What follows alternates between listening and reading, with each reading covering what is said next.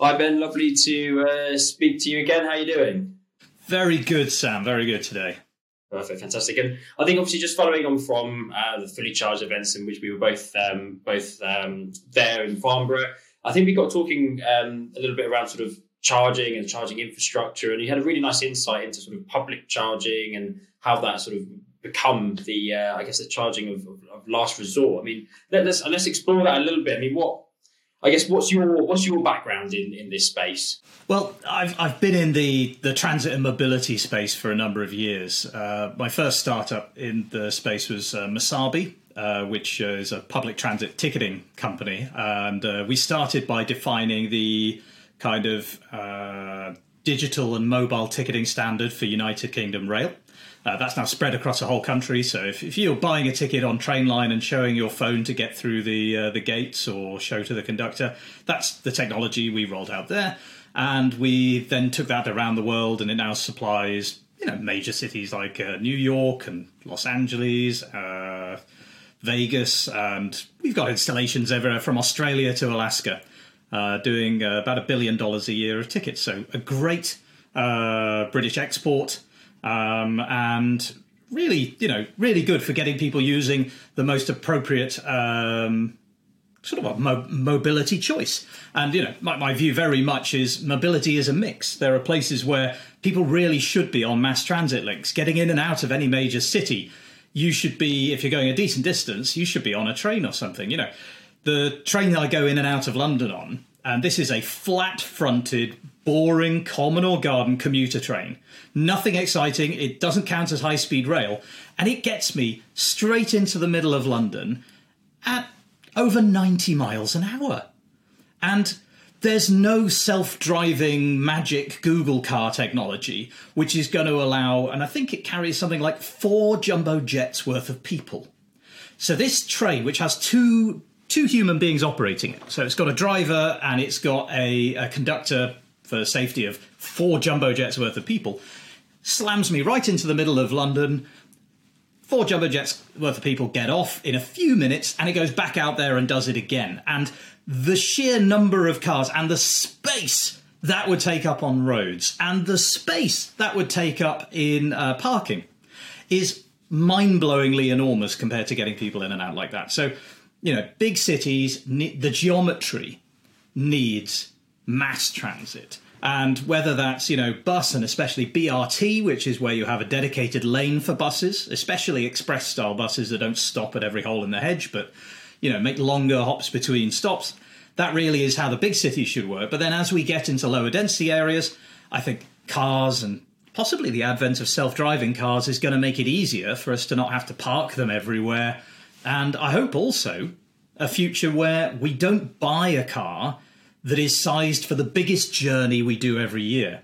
Because right now, if you you know have a family and you want to go camping once a year, you get a big SUV with a roof box and everything, so you can put the family and its bags and everything for holiday and go a long journey.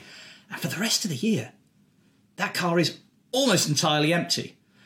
You know, people who are using the car to get to work, it's a single human being in a you know two ton armchair, and you know that that's just not required. So in in the with the advent of self driving cars, I think it will be not only much more easy to summon a self driving vehicle to come and take you somewhere, and you not have to park it and care and feed for it, but also you'll be able to summon an appropriately sized one.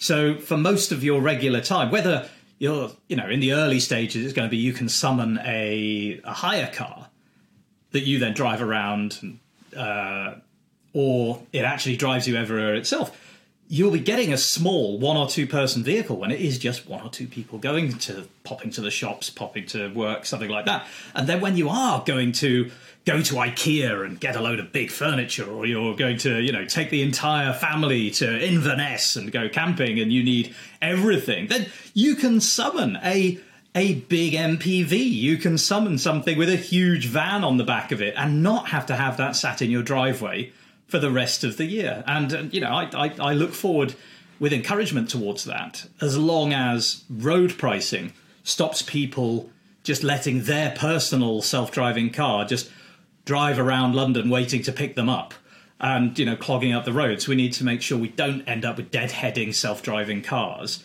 clogging everything up. So there's there's threat as well as something wonderful. But where we are right now is not self-driving cars. Where we are now is we're making the transition from gas guzzlers to EVs, and people are having to change their habits. Um, and people are getting, you know, in some cases, commuter EVs and EVs that are good for the kind of the bulk of journeys in the UK are less than five miles in a car. Most of what you're using for SDP, social domestic pleasure, is sub five miles. Um, doesn't require a lot of electricity to do it. You don't need a giant car with a giant battery, but you do need to charge it.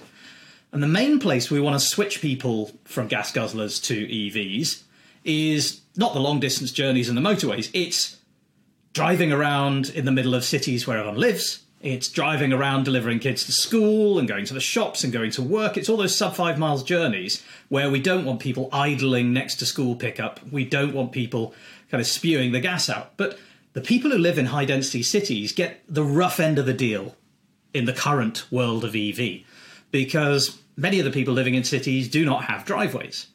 You know, all the you know richer or the, the rural people uh, have driveways and space, and they can put a charger at home and charge up every night when they're um, when they when they're plugged in. But the people in cities, they're living in terraced houses. They don't generally have their own private parking because land is so scarce and people live close together.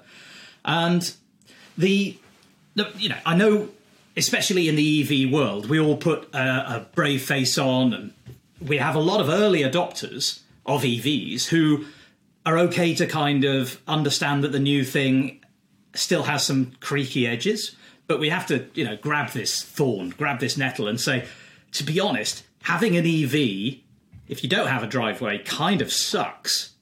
It, it, it really is very annoying. If I if I if I have this uh, EV in the middle of a city and I don't have a driveway and I can't park it and charge it at home, because at the moment regulations won't even let me fit a charger to my house if I don't have a driveway. Um, every week, I have to take the vehicle to some sort of charging facility somewhere else, plug it in, and leave it for a number of hours. Um, and then come back to the car to retrieve it because I can't leave it there blocking that space. I have to take it away. So I'm having to do some sort of non car journey to and from it, or sit in it for an hour or two uh, while it charges. And to add further insult to my my annoyingly having to go somewhere and refuel it, I have to pay up to five times as much for the privilege. So we've got the kind of you know good and bad side of EV ownership. The good side of EV ownership is every time you get in the car, it's full. You no longer have to go to petrol stations most of the time. It fills up in your driveway. But if you live in a town, all of those regular charges they are being done expensively and they are being done at an inconvenient place and that's really annoying. And we, we uh, at Kerbo Charge my uh, uh, uh, the new startup I've uh, um, joined with uh, Mike Goulden. Um, we're trying to improve that. We we've been working with councils to get a, a safe cable solution which is a little self-closing flap that goes in the pavement um, so that you can charge a car in the uh, in the city by charging from the front of your house and then uh, pop your cable in under this self-closing flap, which keeps it flush with the pavement. It's not going to wake any babies, sort of driving over it in their buggies, and you can charge your car off peak. You can access that lower cost uh, electricity uh, in the off peak times, and you can do slow charging, which is fantastic uh, rather than fast charging, which is better for battery life, but also a lot better for the national grid. And that means you join the great thing about EVs, which is you generally don't have to refuel them. You, every time you get back into your car, it generally has a mostly full battery, and you go off and you do your standard journey, you come back, and you never have to go to a petrol station again.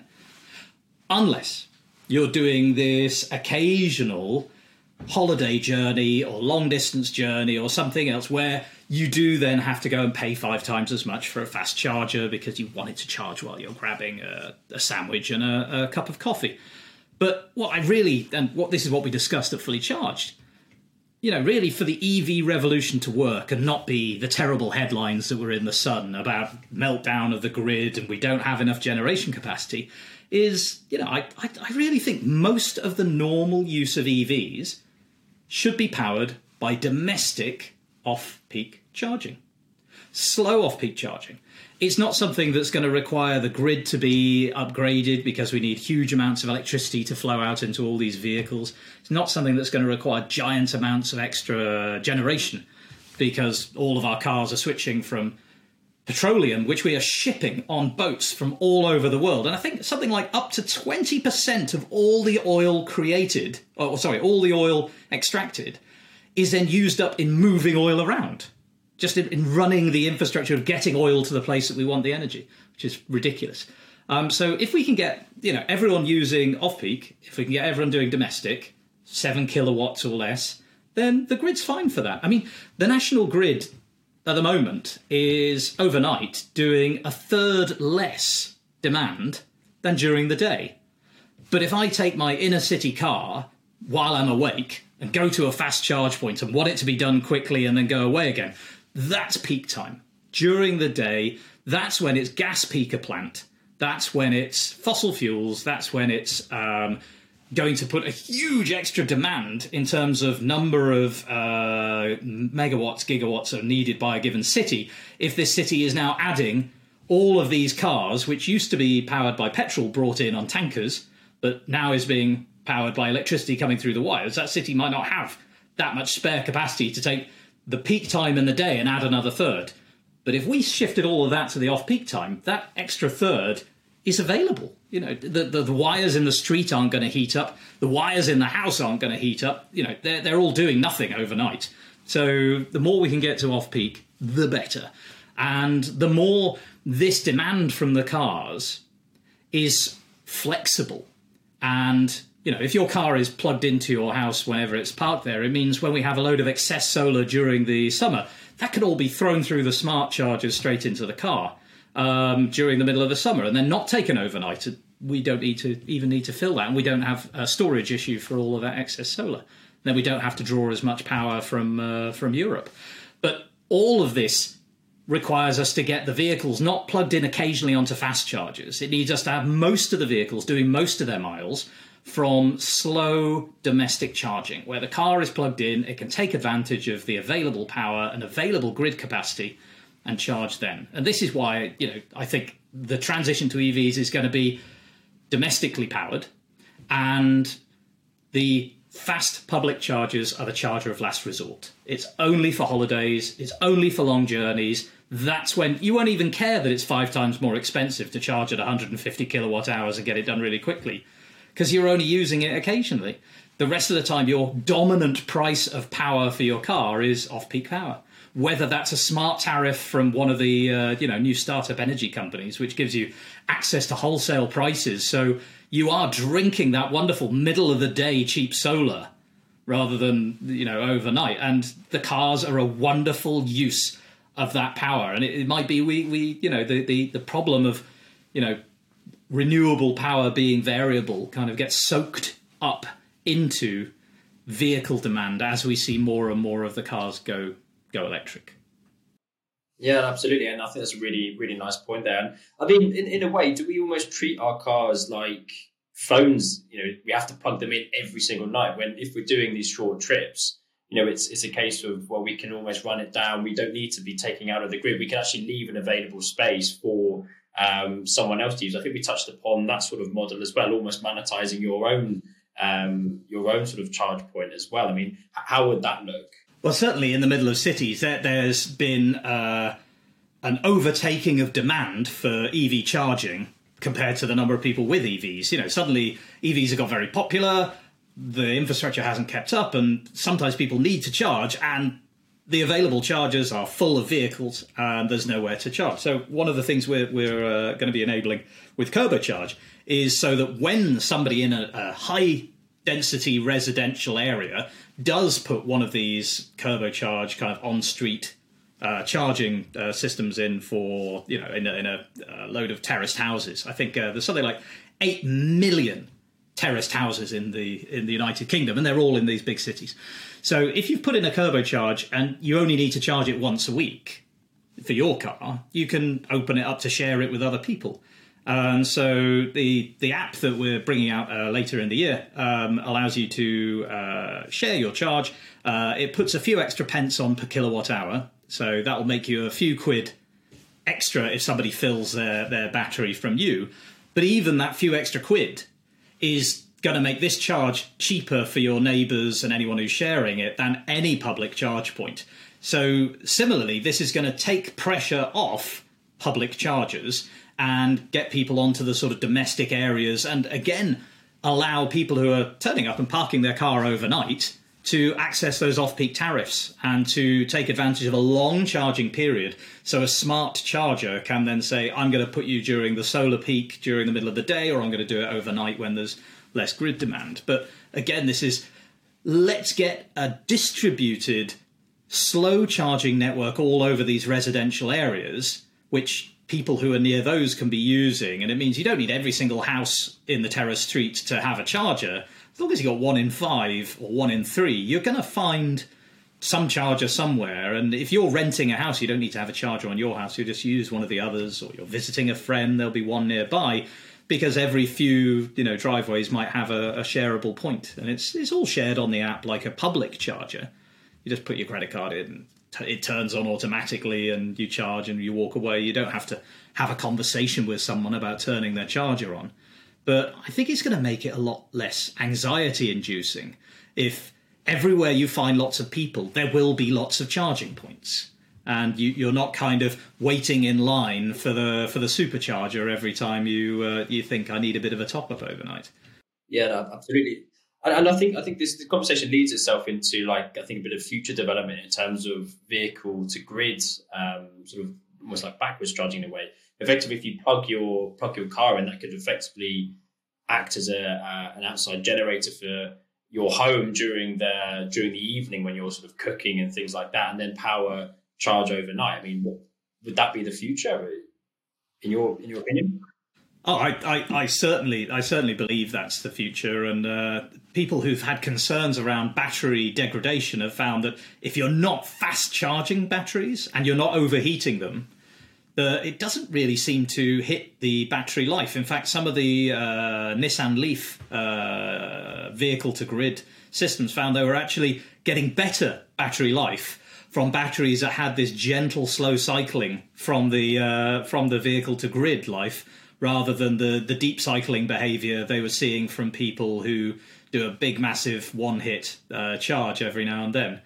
So I, I think when you've got all of those rare earths, all of that high density storage available in your car, but you know you're only doing five mile journeys, all of that spare capacity can be used to smooth out the demand of your home and smooth out the availability of renewables, whether it's coming off your own solar or it's coming off, you know, the, the, grid, wind and solar. If we can dump that in and out of cars, we can avoid creating extra battery storage where it's not needed. I cannot wait to get a, a vehicle to home charger for my house, and I'm thwarted only by the fact they're not commercially available yet. I live in hope that by later this year they will be available outside of the pilots, but it's it's such a good uh, good use of uh, good use of um, resources and also money. I mean, now thanks to uh, EV pricing coming back in line with normal pricing, you know, I'm a I'm an absolute hound for second-hand cars. Uh, I don't think I've ever bought a new one and probably won't ever.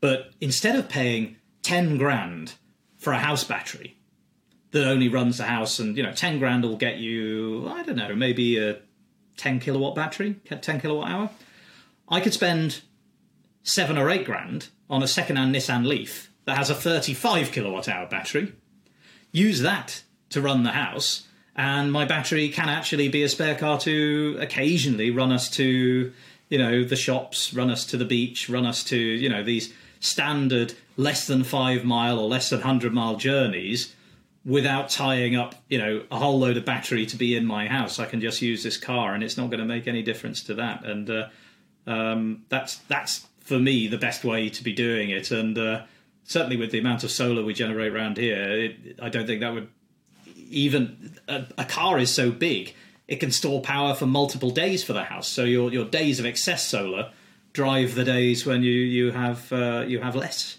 uh, sort of cloudy days. So that's before you even then fill the car with off peak power during the winter during the dark times. But you know, it's whether I think the big question is just like EV adoption. There's early adopters who do a lot of DIY themselves to make this all work gradually, gradually, we're going to see the you know these go into mainstream, and it won't be that I have to be running some sort of energy calculation and deciding when I'm filling the car and when I'm going to use renewables and telling it what sort of uh, what sort of strategy to take. This is just going to be deferred to your energy provider, who will be throwing their excess that they've got cheap on wholesale into your vehicles and air source heat pump and water storage and whatever, and giving effectively a much lower price for, for what you're what you're getting as a consumer.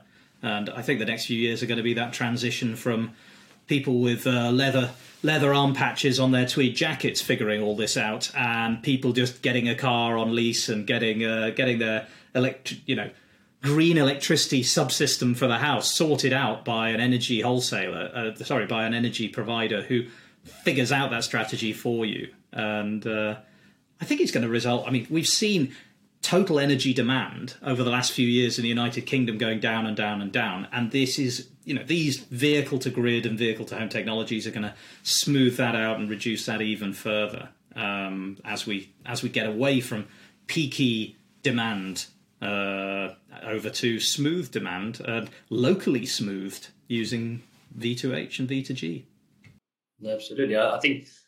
Yeah, I think cars of the electric vehicles, cars of today, I think have, have allowed us to potentially look at them as not just A to B or, or shuttles from A to B. You know, there are things we can plug in, there are things we can integrate, and yeah, I think what you mentioned there that in the few years we could potentially be looking at our car as a as our, our home, our the, the, battery energy storage of our homes. You know, as as well as what you said, unplug it and you, you've got the school run. Um, it's quite a quite an exciting uh, quite an exciting thought. Um, but yeah, I think just just to wrap up, I guess today, Ben. I mean, in terms of sort of looking at charging again, I mean, you mentioned a couple of things with sort of pricing and maybe sort of regulation. I mean, in your opinion, what needs to happen to sort of level the, the, the public charging with sort of domestic, and do you think that is likely to happen? I don't think public charging pricing is going to come down to to match domestic, and I don't think it has to. Again, coming back to that, uh, well, I don't think it's possible because you have to put pay for the infrastructure and the space the infrastructure is on and the repairs of the infrastructure as well as giving it uh, stable power pricing so that people have a reasonable idea before they start charging what it will be at the end. I don't think it could possibly ever compete with domestic pricing. Um, and you've got the point that uh, public charges need to happen quick. So they need to be on very, very big connections or have their own battery backup so that they're able to slurp enough power to give you 200 kilowatts, uh, you know, charging rates. Um, that's going to be expensive. And if if public chargers, fast chargers are the charger of last resort, they're the occasional charger when you get caught out at the end of the journey or when you're doing a very, very long journey.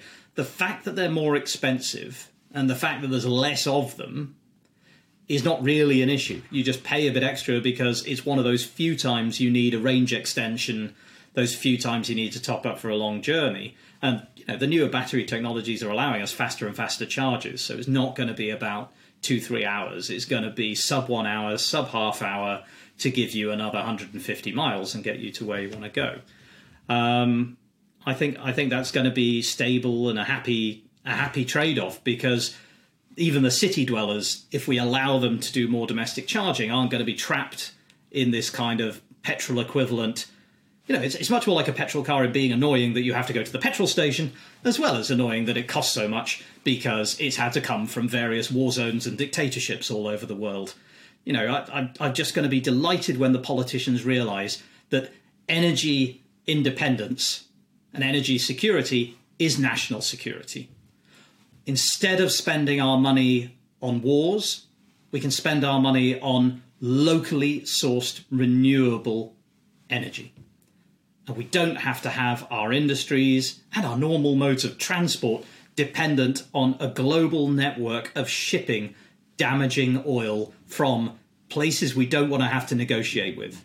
Places we don't currently we are tolerating and encouraging relationships with countries whose human rights records and whose uh, social, uh, you know, uh, so uh, society's actions are ones that we would not want to say are are in line with our own beliefs. You know, we, we, we, we don't want to have to, you know, pay homage to these nations. We'd rather say, you want to run yourself like that, that's fine, but we don't want to trade with you. Rather than, yes, sir, that's wonderful. We, you know, we're very, very happy about, you know, gender inequality. We're very happy about slavery being used. We're very happy about, uh, you know, all sorts of other uh, things being done in the name of stability of oil supply, and all of this is leading us to a, a better, a better future, a better future of energy independence, a better future of no smog in the cities, and to be honest, a better future of not rolling round everywhere in a giant car when we could be using something smaller and lighter in the middle of the cities, but then being able to summon something a bit more appropriate when we do want to go on holiday. These are all the technologies we're going to see coming through. But bit by bit, stage by stage, and the EV infrastructure space is going to help deliver that change. Well, exciting times, and uh, yeah, I appreciate your time, Ben, and uh, yeah, lovely to speak with you, and hopefully get you back on the podcast soon.